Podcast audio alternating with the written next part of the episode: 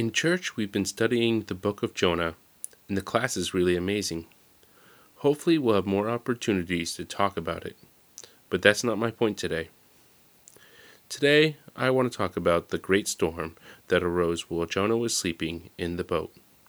The sailors, who had surely been in storms before, were afraid and began calling on their gods, little g, to no avail. As a good American, I naturally thought, why didn't they pass some legislation? Welcome to the counting room.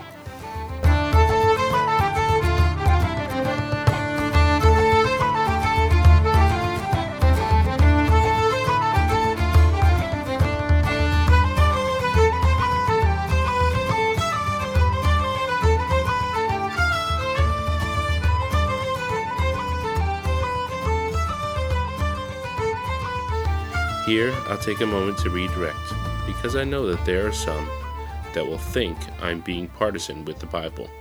But I actually want to say something that applies to the red team and the blue team. As a God fearing postmillennial Christian, I want you all to take care of this planet and treat it well, so that it's ready for the followers of Jesus when we inherit it. It is our duty to be good stewards of what God put to our hand. However, I've recently heard reports that to prevent hurricanes in Florida, we should vote Democrat. I guess hurricanes are partisan now. No, the government is not God, and when it passes legislation, it only feeds its own hunger for power, and will not satisfy the storm. They can rebuke the wind, but the storm rages on. I hope that they don't truly believe that they can change the weather, although I wouldn't put it past them. Still, in the broader picture, we tend to believe that our troubles will end if we get the right guy elected. Now let's get back to the boat. The sailors were greatly afraid and called to their idols. You can almost hear their cries of, Government, do something! And they can be glad that there was no answer. For when they wake Jonah, he tells them that he's a prophet of Yahweh, who made the ocean and sent the storm. The sailors knew that Jonah's God was the true God, and we know the rest. Jonah is thrown in the sea, and God quiets the storm.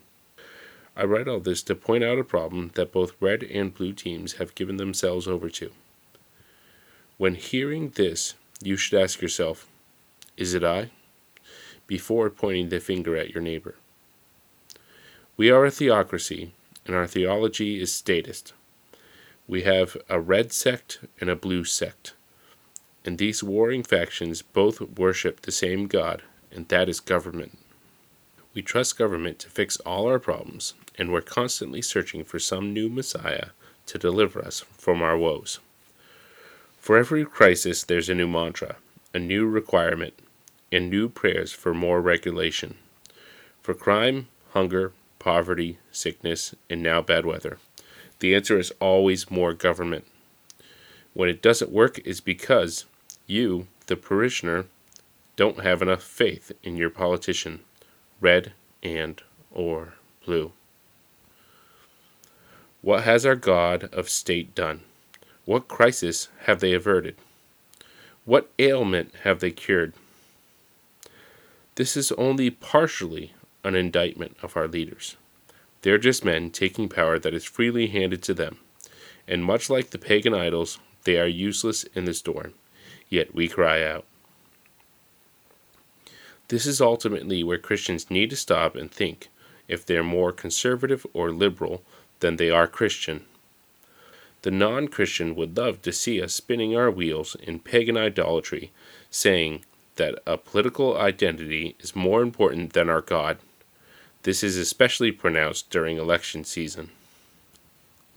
We trust our overlords to pass some law to address the issue that we're concerned about. To be sure, we have a moral, civic duty to vote and select godly officials who will bend their knee to their Maker. But it always strikes me as strange to see the ardor that we have for our politicians. They have no answers for us, and yet we feed the monster, and the monster grows, hands held out, demanding our offerings. The one who can save us from the storm and heal us from our ills is Jesus. He can not only restore a nation, but can turn it into something far greater. When Jesus was woken up to confront the storm, he said, Be quiet and settle down. And the storm obeyed. The voice that brought creation into existence commands all creation even today. All governments on earth are appointed by him, and they are in his hands to do as he pleases. If we give to Caesar what is Caesar's, and we give to God what is God's, we'll see Caesar holding tiny scraps of power as a tiny ant in God's hands. In all reality, Caesar has nothing, and God holds it all. Caesar should work out his salvation with fear and trembling, for he is truly in a precarious position. And as subjects to Caesar, we should pray for him, not unto him. I'm Joel Edgar. Thanks for joining. God bless.